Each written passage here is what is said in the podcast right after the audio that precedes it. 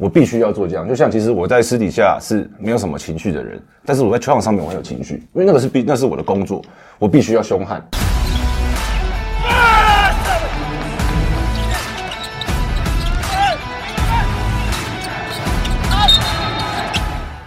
话题人物对号入座，坐哪里？球场第一排。耶！千辛万苦邀请到了新竹接口工程师的总教练林冠伦，同时呢邀请到跑步不要听国内线上体育第一主播田宏奎奎哥，哎呦这我个人的偶像，大家好，我是田宏奎，欢迎支持跑步不要停，的总教练。也要支持跑步不要停。好欸可是冠伦教练不是在就是之前的访谈说，他当球员的时候不爱跑步不喜欢跑步，对你是不爱跑体呢，还是不爱做重训？你蛮爱做重训的啊。我不爱长跑，我从小就跑很慢。我在球员的时候，我是那种爆发力型，就短的我很快，嗯，但是一跑那种长的慢慢跑，然后我就是最后一个。还是觉得跑步就是因为当球员跑步不外乎就是球场或操场。对那你看的那个环境，一听有那个厌恶感觉，就不喜欢。那时候就是不喜欢长跑，因为就是长跑就是不擅长，所以就会选择去逃避。对因为你会觉得累。没有成就感，对，然后就是永远都是在后面，然后看大家屁股，然后如果一跑那种路跑，永远都是落单那一个，一不小心还会迷路。所以以前我们南山最有名就圆通寺嘛，对对啊啊，都是航楼 day 啊，圆通寺、航楼的，我永远都是在最后面自己在跑那一个，然后永远都看不到队友，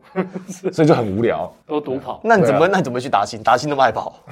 对啊，达兴田径队对啊，达兴那么爱跑。然后达兴以前的时候，刚我十八岁去的时候，是真的很爱跑，真的很爱跑。但是我在达兴那十八岁去的时候，就有一个故事啊，跑到全队只剩下我一个人。哦因为那时候我刚去的时候，我才高三，然后每天就是在跑操场，操场。然后那时候宝宝教练我刚去，然后就大家一跑，哇，田磊、李峰勇什么都很快，这样大家都很快。四千公尺，大家都很快，然后十十几分钟、十五分钟我们就回来了。然后我一边跑了二十几分钟，大家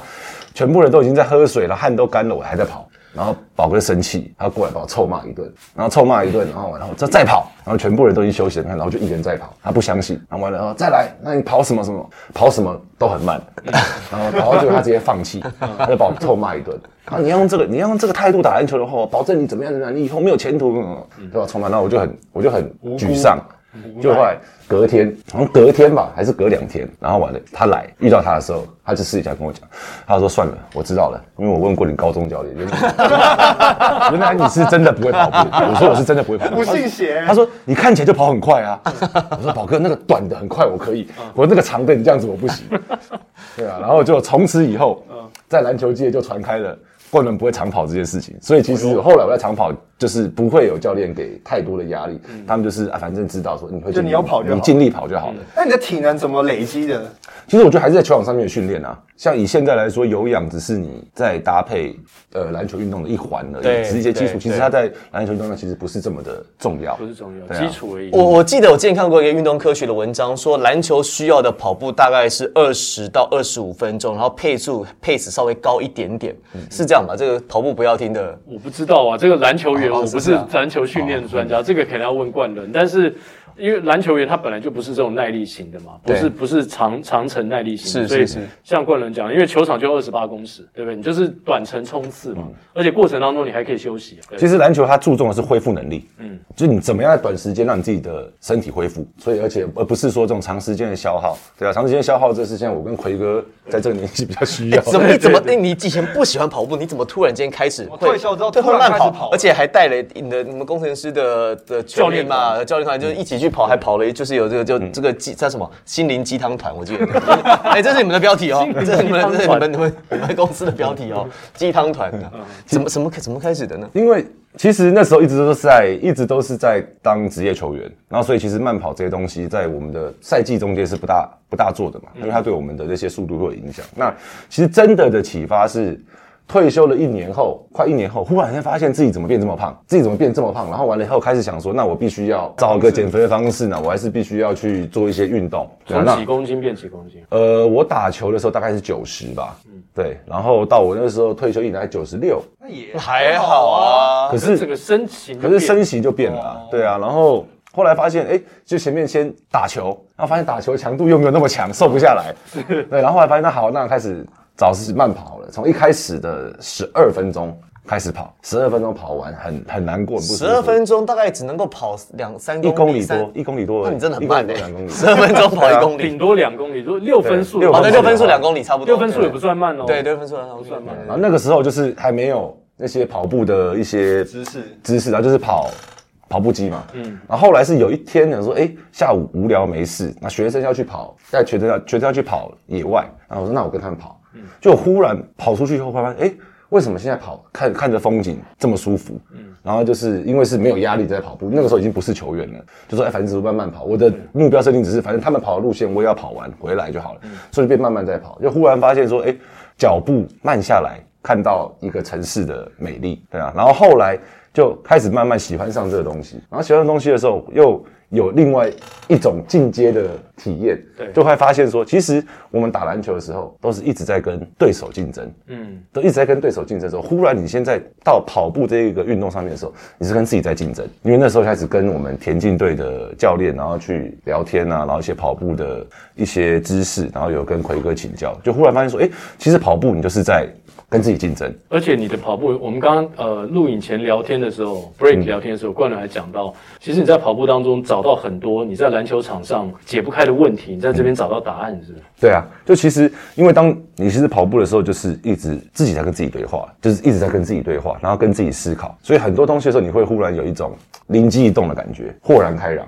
就忽然发现，哎、其实，在遇到问题的时候，好像能够做这一些让自己慢慢思考东西的时候，其实我觉得对自己的感觉是很棒。所以我刚刚有跟奎哥讲，我现在只要心情不好，遇到什么事情不开心了，然后我就会跑跑跑步走。所以呢，在这两个赛季，你有没有因为跑步解决了你的什么问题？就是有没有在过程当中想到一个什么事情是在跑步当中所获得？其实去年有有几场球真的是跑步迎来的。赢来的，哇对啊，这么神，就是我哎、不是跟不是跟我们的那个公关 David，是跟我们另外一个摄影 Frank，、然后完了以后，我觉得他早，啊我记得很清楚，我们在国宾，我们那时候住国宾饭店，然后晚晚上要对勇士，那一天早上我就是去跑步，跑完了以后，Frank 就说。呃，伦哥，你跑多少？我说跑十公里啊。我说跑到迷路。我说从国宾，我从合体出去就一不小心跑到松山机场那边才出来。然后我回来都十公里多。他说你跑这样子，你跑这样子有什么收获吗？我说我忽然有一个大胆的想法，我晚上要试一下。我已经我已经忘了我那个怎怎么大胆的想法。就就真的是了。就那天，就那天就是一开始对勇士就第一节就冲上去了，我们分数就忽然乱，好像是我在人员的交换上面，还是嗯，还是战术的设计上，我忘了，反正我就忽然说，哎、我忽然有想法说。这样子踹一下可能会过、就其实很多想法都是在跑步的时候天马行空，嗯，他会给你一些 idea，然后被你丢出来跟教练团讨论，然后觉得大家可行的。其实有时候有的时候还蛮好玩的。是虽然我们节目叫做球场第一排，你没有走错，这不是跑步不要听。可是我必须真的说，偶尔跑一跑的时候，你其实你会，因为你会很长时间，比如最少你可能跑二十五分钟、三十分钟。嗯其实你仔细想哦，生活当中我们很少会有这二十五、三十分钟当中是你不做其他事情，嗯你就是只是放空跟自己对话。其实那个时间，你可以在过程当中想到很多你过去没有想到的事情，是这样。对，这当然了，肯定。可是我怕我们再聊下去，这个话题篮球迷会跑掉。不过他们会开始带着，然后就出去跑步。对对对对对，一边跑步一边听。对，肯定我觉得会有会有蛮多收获。但是我好奇的是说，冠伦教练平常啊，就是没有比赛的时候，或是 off season 的时候，除了跑步之外，还有什么你做的事情是对你不管是提升你自己啦，或者是对于球赛是有有帮助的？有其他的事情吗？对其他或其他兴趣，其实我是一个很无趣的人，可能大家看我这样子，好像嘻嘻哈哈感觉嘻嘻哈，不是嘻嘻哈哈，就是感觉我这样好像啊，我很喜欢，很就是没有开开朗，外不是那种对比较比较比较外放的，可是其实我是一个很无趣的人，对啊，我没事情就是在家里面，现在唯一的兴趣就是跑步。嗯，你除了跑步以外，然后跟看书，对，那看书其实是给自己的一个功课。嗯，对，那只是我要一些能够帮助我提升我自己素质的一些书，对，所以我会去特别去选择。最近看了什么书？其实我最近看了那个 Eleven Ring，就是 Phil Jackson 的，十一个，他拿了对十一个冠军，然后还有篮球使我成为更好的人。对，然后我前一阵子看了 Coach K 的自传，对，然后我买了一本还没看，什么，呃，我忘记名字了，什么，只要我能跑还是什么的，一本一个日本一个日本翻译的。OK 对，就是也是跑步，他说只要我能跑，能跑就什么，反正我最近看了蛮多，然后不然这是一些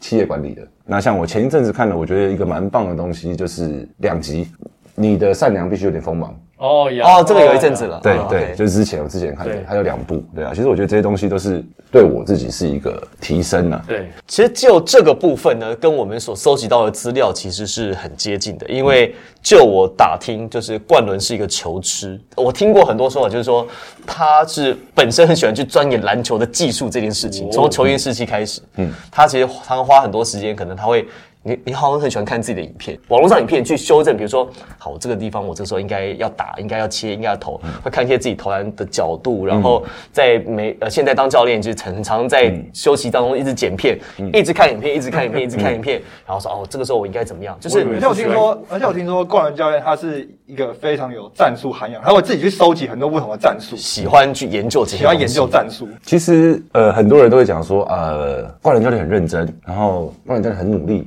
那其实我觉得这不是赞美，因为这其实你在教练工作，或是你当球员工作，或是你人生你最基本的一环，你必须要有这些东西，你才有办法去去成功。那我觉得。呃，其实我以前当球员的时候，没有一开始当球员的时候，我没有这么的对自己的工作有这么大的尊敬，就是会看会看影带，然后修正自己。其实到我后来一边在打球，一边接触教练工作的时候，那我发现这些东西是必须的，因为我必须去理解球场上面的东西。那其实我在呃看自己影片的时候，其实我当球员看自己，我没有说去真的去看说自己的动作或怎么样，其实我都是在找选择，就是我有没有更好的选择，可以有更高的命中率就。当时我应该是出手，还是应该传球，还是应该多等一拍之类的？对，就类似像这些东西。那所以那个时候是这样子。那其实上网找一些训练影带，那也是你必须去做训练的时候一些一些提升自己的工具。对啊，那当了现在当了教练，那当然更没办法。对啊，像其实我常常会在会在跟球员讲，我说你们已经很幸福了，因为你们只要来把身体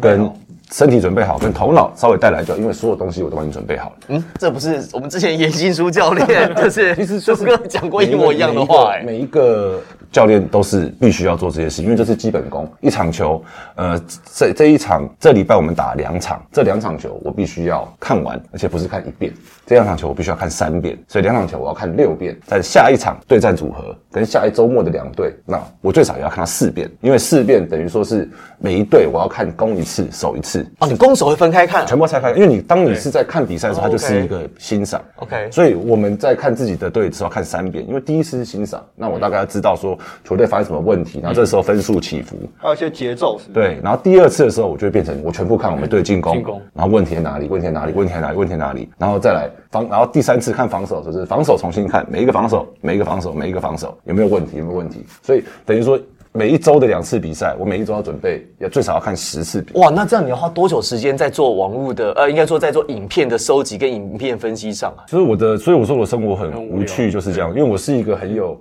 我老婆常常在笑，对啊，她说你到底在仪式感什么？像我，我自己很多仪式感，所以像我吃早餐，我有很多我自己的坚持。我吃早餐，我一定要坐下来吃，然后我一定要是坐着，然后慢慢吃半个小时四十分钟，然后让自己是一天的开始是好的。嗯，就是不，我不会买早餐说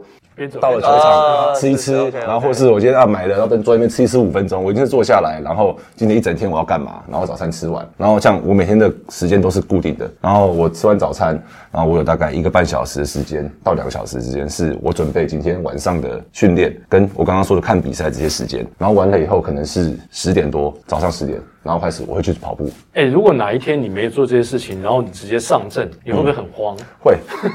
会会哦对，我刚才也想问这个问题，是因为 因为从包括非常多影片，跟我们刚刚一直在跟冠人聊到现在，冠人讲到很多有一个很关键的字，一直在讲设定。就我今天的比赛设定是什么？那球员有没有做到这些设定？我设定什么？我设定什么？那设定这个东西是不是在你的可能生活哲学里面是一个很重要的一个字？其实我觉得每一个人都要在一个框架下面去做生活。嗯，那其实那其实我们篮球场上。裁判的犯规吹罚是犯规的这些设定是一个规范，我们人生活在这个社会里面，所有的法律是一个规范。嗯，那所以在我们的人必须在生活中，我们要有个框架。当你离开这个框架，你会走歪，会跳脱出来。所以我觉得在比篮球比赛也是一样，我们在比赛中间要给球员一个框架，给球队一个框架，在这个框架里面，你大胆的去发挥。对，但是在这个框架里面，我们才有办法去有一个共识。如果你是在框架以外的话，那变成说我抓不到你，你也不知道我在想什么，所以我们会说设定是一个很重要的东西。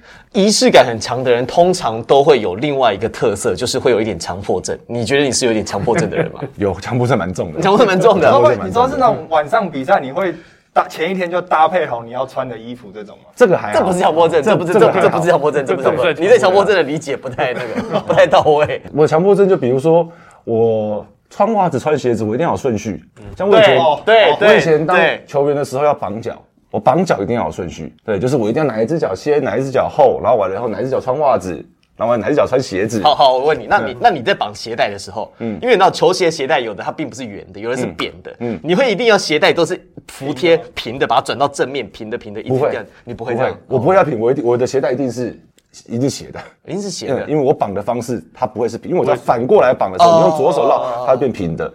但是我一定是用右手绕，所以我没办法。像我出门，我一定要把自己是整理好的，嗯就不是说啊，那人家说法交联盟啊什么的，不是不是，我就只是觉得那是对我自己的一个尊重。嗯我必须不管我今天头发的发型怎么样，我一定要把它梳好，然后弄干净。对啊，我不会让人家看到我头发是呃刚睡醒，然后这头发这一边是翘起来，翘起来的，对啊。那比如说像我回家的第一件事情，一定是先洗澡。嗯只要我有出门回来，我就要洗澡。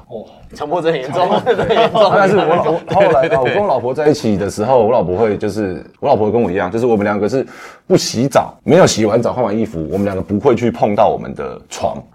就类似像这些东西。所以像我可能一天出门四五次，我回来就要洗澡，回来就要洗澡。所以夏天你要洗四五四五次澡，如果你出去回来出去所以，还好你现在住离球场很近啊，就是很方便，很方便洗完澡马上就可以到球场。就是我就觉得我要把外面东西冲冲冲掉，然后或者是然后我之前之前是比如说出门前要洗澡。啊 OK 就早上出门前我要洗澡。如果假设今天我要出去，像我今天要来录影之前，我也是要先洗完澡我才会出门，因为我会觉得整理自己比较好整理。哦，那你仪式感很强。哎、那仪式感通常都会伴随着就是迷信嘛，所以你比赛也会有迷信嘛。比赛的迷信这个还好，比赛的迷当教练也不会有特别的迷信，这样就不会说什么前一天赢球或者连胜的时候西装要穿同一套啊什么之类的。嗯，这一个还好，对啊，就是我们中间连胜的时候，我的衬衫跟那个领带还是一直在换，嗯，所以其实这个还好，对啊。那我觉得我的比较多的意思是对自己，就是会过不了自己那一坎。呃，既然讲到了上个赛季，好，上个赛季工程师是新球队，然后这个赛季呢，呃，在战绩上面其实跟前一赛季有很大的差别。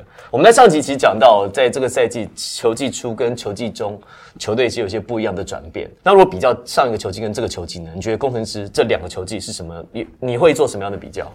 其实我们在组成上面，其实本土的球员是差不多的。对。但是我们本土球员因为今天加了一个移辉，然后跟小烈，对，那其实移辉在使用上面有它的使用说明书啊，移辉不是移辉属于一个大赛只会打低位的锋线，所以我们必须在设定上面要给移辉一些空间。空间去表现。然后再来第二改变就是我们的我们的呃杨将不一样，我们洋将从塔币换成 Sim，那塔币在移动能力是比较好的，然后塔币会去封阻那些起跳的火锅，然后所以在设定上面，那移动的中锋不一样，所以我们今年在整个设定，其实我们今年整个打法跟攻守设定是全部都都换掉，所以我们球员在。开季的时候比较挣扎，的原因在，因为他跟上一季是完全不一样的跟我设定。因为去年在塔壁，其实他还能够有的时候还能够出到禁区外，然后他还能够做一些补防，那塔壁也能够去做一些对球挡人的移动。对，那但是塔壁在呃 low post 的进攻是比较粗糙一点的对，那但是辛巴在 low post 的进攻，他是等于说是自带自带攻击能力的。嗯，那所以就是在这一些东西的设计上面的时候，球员必须要去适应。所以我们就回到我们上一集讲的，所以我们必须在比赛中间让球员适应，因为辛巴不可能在练球的时候，嗯去做单打，就推推丢给他就结束了。对对对，那就不用练了，没什么好练的。对，嗯所以说呃，应该说这一季其实大家觉得哦，上下半季差很多，其实就是因为时间时间到了，嗯。开始发酵了，所以磨合的差不多，下半季就打出一个比较好的成绩，这个大家其实比较可以理解。好，我要讲到说的是，还有包含对这个裁判呢，因为大家会突然发现说，其实你在季初的时候，你演的比较用力，但突然间他，在季中的时候，大家觉得，哎呦，突然间这冠伦教练对跟裁判的沟通开始比较像过去那样子就开始比较温和了。是哪一件事情，或者是怎么突然间就好像在跟裁判的沟通是完全不同的两个人？其实胜利变多了，他开始变惨。是 其实就是在当教练工作，其实里面你的包含的很多。那其实我们在场边的话，第一个我们要做的东西是保护球员，然后在第二个是要做的是为球队争取最大利益。那所以在为球队争取最大利益的时候，其实说真的，很多东西都只是为了球队的利益，我们再去做一些表现。所以其实那我们在一整个赛季里面，我们也要做很多不同的方法去尝试。我有的时候比较强势，然后有的时候比较多沟通，那有的时候又比较多一些乐色化，就是其实一直在一直在不一样的风格里面尝试，而且有的时候也是跟裁判本身，你跟他的熟识程度，我对。我正要问这个，因为我听过教练讲，其实你们会看今天哪几个裁判老师，你跟对他的了解，你跟他的熟识程度，做出尺度不一的的的的的反应。的的反应或者是抗议，是真的吗？其实没有说是会特别这样子啊，但是可是因为其实来到篮球圈，我们以前打球，这些裁判其实大部分都认识，对。那所以其实有一些有一些你比较熟的，你可能跟他讲话就会比较直接一点。对，就比较直接，然后会比较那个会比较开玩笑开玩笑的东西会多一点对啊，因为你知道他的个性是对啊，就是其实每一个都是比赛的一部分，其实也是希望大家所有的观众就是欣赏，因为其实我们都很清楚一些共识，说就是呃裁判在执法上面也很辛苦，那我们也相信说他一定是想要吹出最好的比赛，那当然一定会有犯错的时候，嗯那犯错的时候那就是比就是比每一个教练你在这个阶段下面怎么样用什么样手段。去帮助球队争取到最大的利益，或是能够帮球队争取到呃最好的一些尺度，对啊，那其实我觉得这都是比赛的一部分。其实给裁判压力是 coaching philosophy 上很重要的一环。奎哥其实应该很有感触，从以前到现在，其实有蛮多的教练，你会发现说，他其实跟裁判争取对球队的利益方式的的的这个这个环节上面，他其实有时候会踩到线上，但是他可能就刚刚好，他不会跨过去。哦，其实这个很厉害，像国内几个教练，邱大中大家都没没话讲。这早期早对许晋哲早，因为像邱大中教练，他早期可能是比较直接，到后面的后期要有点指桑骂槐，或者是要有点你知道吗？就是声东击西，他就是用一些比较迂回的方式来争取认同。哦，其实我觉得这个可能是在当教练上，我你因为过去带是基层球队，职业队这两年才有比较多密集的时间来跟裁判互动。我相信这个可能你你应该也是在学习当中。这也是我们要很要去学习很大的一块啦。其实我觉得在现在不管是台湾的哪一个联盟，不管是在 P 联盟、T 联盟或者 SBL，其实我觉得大家的教练都非常优秀。其实我觉得在看每一场比赛，教练的沟通都是我们学习的方向，然后剩下就是我们自己自身。经验的累积跟我们情绪的控管，那当然我们现在一定还有很多做不好的地方，对啊，那这会不会有时候太入戏，就是太冲动就是太太进到情绪，太这当然当演得太然一定，因为其实每个人都会一定会有情绪，而且你在这么高张力的比赛情况下，一定会有失控的时候，那一定会有觉得哎。事后需要反省的时候，对啊，所以那这个就是为什么，就是我们可能刚刚像各位讲的，奎哥讲、主播讲的，就是呃邱邱邱大中球员这么厉害，对啊，那我相信他那也是经验累积出来的，对啊，所以其实球技随着球技的进行，其实你也一直修正跟裁判的尺度，对不对？对啊，也是会一直做，跟就反正就是跟我们比赛带队一样嘛，你有不同的策略去执行，不同的策略去去尝试这样。我想要聊一个事情，是你在正兵国中的经验。嗯，你带了十个赛季有吧？九个赛季还九年还十年嘛？二零一一到年一一到二一一到二零嘛，就是在工程师之前。嗯嗯，带女生有什么比较不一样的心得嘛？因为你从带女生队，突然间调到职业队，这是两个，而且年纪差又很大，这是两个很截然不同的环境呢。你在全女生的环境当中。我因为你你在很多访谈都说你很你很珍惜，而且你对那一段的经历，你其实是很喜欢。你会发现在那个过程当中，你是喜欢当教练，而且跟这些女生相处你是开心的。我记得好几次我还看到你帮他们绑脚，嗯，就是你帮他们就是传，因为女生可以自己做这件事情，可是你都帮他们做了。嗯，我不可以可以谈一下你在正民国中这段的经验，对你整个成呃，应该说对你整个在教练或者是整个人生上面，它占有什么样的一个分量？所以我觉得那是，其实我觉得因缘际会。那带好女生啊，是因为就是刚好那时候反正学校呃两个球队嘛，哎，那就是一个教练要负责一队。那奇艺，呃，现在玉龙力奇教练他就是负责男生队，然后我就负责女生队。那我觉得是因缘际会。那 coach 可以讲过，你教练其实你也是一个老师，你只是就是在他篮球路上的老师。那所以我觉得这一段基层的这段基层教练的生涯，第一个是培养我的教练素养，跟在培养我的教练能力。那我觉得第二个，他给我一些很多呃书上的东西去执行，去执行上面的时候的一些理解。当你在一个基层去带队的时候，你会发现说这些小孩子需要照顾的。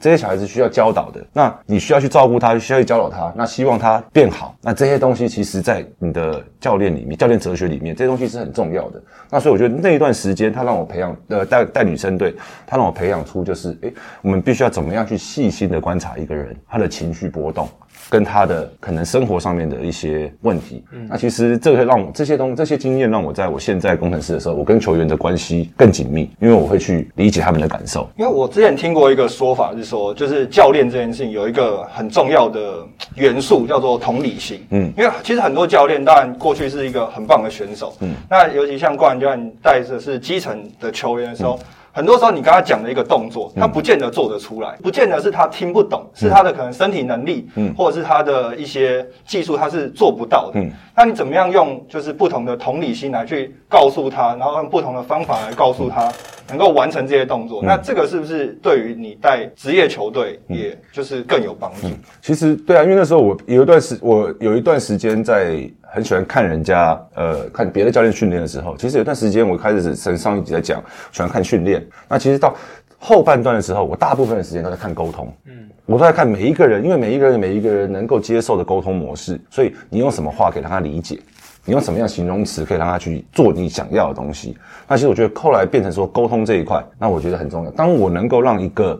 呃十三岁到十五岁的女生对篮球素养非常低的一个女生。能够去理解到你需要什么东西的时候，那换做到我们今天最高等级高阶球员的时候，你能不能用在比赛时间暂停这一分钟，或是你平常训练这最短的时间，让他去理解到你要的东西，然后呢会执行到，然后再比如说低阶球员他们的身体呃协调性在比较差情况下，能够教会他的那些动作，那是不是在现在高阶会更简单？然后跟比赛的判断这些东西，能够对自己有一个好的帮助。呃，那段影片我记得刚好就是 TSNA 拍的，嗯，而且那个的影片当中有有一句话我印象非常深刻，你说这群小女生提醒了我也是平凡人，嗯，你还记得这句话吗？对啊，那句话当时你讲这句话的心境跟你的意思是什么？因为。其实我们很多人在呃，你打球到了一个阶段了以后，然后你已经到了高阶球员，像我们到了现在职业队或者 SBL，你的所有的产品都有厂商赞助，你到了球场，你的衣服都是球队帮你准备好，那你到任何地方，我们出去比赛。像球队的规格一定是五星级饭店或什么，所以你就认为这些东西是理所当然的。嗯，对啊。那我觉得回归到基层的时候，你会发现说，其实哎，事情好像没有这么简单。那小朋友的每一双鞋，他都是要花钱去买的，他的每一样东西都是他因为他自己喜欢，所以他才去做这些付出的。所以像。呃，我前一阵子有跟我们的球员讲，对啊，这是当我们的战绩在连胜的那一段结束的时候，然后我们可能已经已经在四强确定了，可是这个时候必须怎么去激励的球员？因为我要大家去回想起来说，想当初我们都是爱篮球那一个人，我们出去斗牛的时候都是不想输球的那一个人，嗯，然后我们一直想要一直赢球留在球场上面，可是现在为什么会为了说，因为哎我们已经进了四强，然后你开始哎想说我要休息，哎我的训练要比较轻松。然后，哎，我可不可以轮休？我可不可以上去打少一点？其实我觉得这就是回归到最原本的初心。我们当初在国中、高中，现在的 HBL，他们小朋友打球，他不是为了利益利益在打球，不是为了合约在打球，他们是因为他们喜欢那赢的感觉。所以我觉得他这东西也是提醒。所以我说会提醒我是平凡人，就是，哎，其实打篮球的初衷是快乐的。其实大家应该是要为了那一份快乐而上场拼战。今天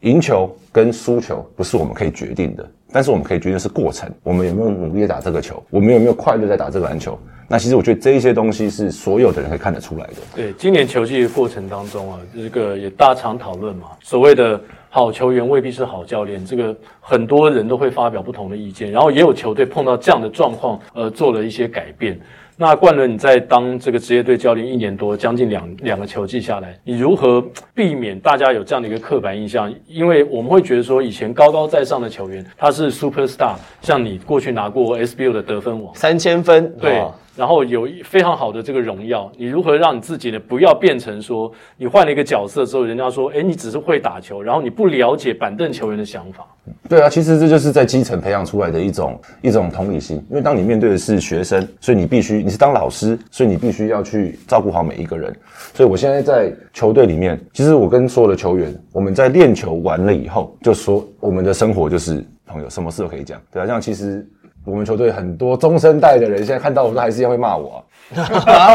对啊，因为还是很多人看到会骂我啊。反正因为我们生活就是这样，因为他们很了解，那这个是在球场上面的是工作，嗯，那在球场下，那我就是你的学长，嗯我很我很清楚的告诉球员，我希望你们好，因为你们好以后我们才会好。那如果我只把我的重点摆在我自己身上，我不去在乎你，因为现在是职业球队，所有的球员都是最炙手可热的商品，所以我希望大家是为了真心想对团队付出而打球，而不是为你手上的合约打球。因为像我们可能合约都公布了，多少球员的年限都合约都比我们还长，对不对？对啊，所以我们还是必须要有一些一些。共识啦，所以我们球队其实，在训练上面是蛮棒的，因为其实我们球队在训练上面，大家的竞争性是很强，因为都是同一群想要证明自己的。对，因为年轻的是刚踏入这个赛场，那中生代是曾经经历过挫折的，那年纪大的球员是想要延续的球生命的，所以其实我们这边在竞争心态都很强。那我觉得，那如果是讲到说心脏比较大的，那其实我觉得，那当然国豪大心脏不用讲哦，国豪他对自己的自信心。那其实我觉得，坚恩他能够在这些世界投投进这么多关键的球，那我觉得坚恩的心态也是很棒的，对啊。其实我觉得大家忽略到了一个比较看不出来的人，那一个人叫小烈。哦，你有没有发现常常小烈会在最后关键的时候忽然冒出来，把一个很关键的球投进？因为他很敢出手，对他很敢出手，所以其实他是在呃最后紧张时候，然后他可以用平常心去做攻击的一个很好的人选。高国豪呢？高国豪在季初、跟季中、跟季末其实是三个人哎，嗯，就是他在这个转转变上面，其实让我们会觉得说，哇哦，这个球员在今年原本以为可能就这样，没想到季末拉一波尾盘，自己的成绩打上来之外，也帮助球队赢球。嗯，我们在上一集就讲到呃朱云豪的转变嘛，啊，其实当时你也鼓励他，你是用比较多的训练堆积出他的信心。那高国豪呢？嗯，高国豪的转变是怎么发生的？其实国豪，我从季外我就在跟他跟他讲，然后我就在跟他沟通，然后到球季中他遇到挫折，然后我还是一直在引导他。那其实国豪，我从季前的时候就在跟他讲说，我们先抓清楚一个共识。第一个，你叫高国豪，全台湾没有人认为你不会得分，所以你不用证明你会得分了。不过，但是今天高国豪，你要证明的是，你可以当一个称职的后卫，你可以掌控节奏，你可以当一个 leader 去带一个球队。就是所谓的领袖气质了，对对不对？对啊，对啊，因为因为以前高国豪给我们感觉就是一个你知道，哇，就是很很 freestyle 的球员，很 freestyle 的一个一个个体，而且到目前为止，他的的确个人的形象是非常的鲜明，也因此在这个人气王的票选上，他等于是新时代篮球员的一个代表性人物。他的个人风格很强，但是篮球毕竟是个团队运动，所以我觉得在如何培养领袖气质这个部分，应该你们也下了蛮多的功夫。对啊，因为其实是我们当教练该帮助他的。如果我们只有看到国豪的得分，然后一直去让他在这个地方做钻研，那其实我觉得对他的将来不一定会是好事，对台湾的篮坛也不一定会是好事。那因为毕竟这么多年，终于有一个高国豪这样子。有特色，然后又有天分的球员。那如果在我的球队里面的话，我希望能够把他带到更不一样的等级去。所以听起来，在这个赛季，包含你球队本身，包含高国豪，包含朱英豪，甚至你本人，嗯，其实都经历一个学习曲线，都是一个 learning curve。嗯，他学习曲线刚好在季末的时候开始往上拉，所以你们的球队其实是按照这个曲线去走的。刚好呢，就在这个时候，前面东西该磨合、该整合的部分，到最后水到渠成，所以在季末拉出波很好的成绩。可是这个就蛮有意思，就是大家都觉得工程师在今年这个主场的票选上面，就是说跟梦想家可能被认为是两个最难打的最佳主场。可是其实主场的战绩好像重点是我们问过很多，不管是球员或教练，就问到说，就是你们去客场打最难打的球场，大概十有八九都是说在工程师主场都很难打，很难打。对对对。可是我们翻开战绩一看，工程师自己在自己的主场八胜七对，也在也在跟过在客场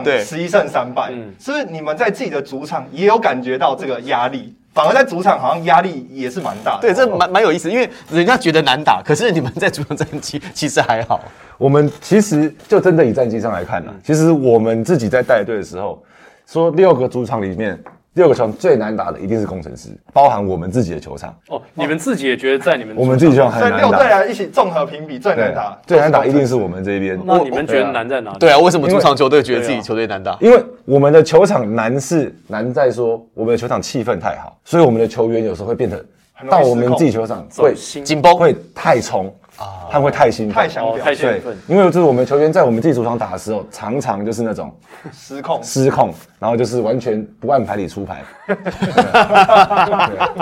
其实，在我们的主场难打的原因在于说，在我们的主场，我们的球员会太想赢，他变得太想赢的时候，变成说他接他接受犯错的容忍度就变小。嗯，所以其实这是我们主场，我们觉得我们自己的球场比较难打的原因在这边。其实，在我们到客场去的时候，我们的球员就会先有一个心理准备，就是嗯，反正客场不好打，嗯，那反正会犯错什么，那有起伏，都是正常的。但是在我们的主场的时候，我们球员就会觉得说，我们不能辜负新竹的乡亲，我们每一个人都要一百分，有那种感觉。对，所以就变成说，其实我们的主场，我们自己觉得蛮难打的。好，那我们跟篮球相关的话题呢，到这边先告一段落。我们想最后呢，有两个问题是所有来宾来我们都会问的问题，就是因为你刚刚讲是很无聊的人，嗯，可是有想过，如果你没有打篮球，你会做什么样的工作，或者你现在会在哪里？我是谁？我在干嘛？其实如果呃我没有打篮球的话，我应该会在国外啦。因为我其实我从小就很崇尚呃外国的生活，所以我觉得我可能如果没有打篮球的话，我可能会是那种孤注一掷，然后到国外去生活或工作人，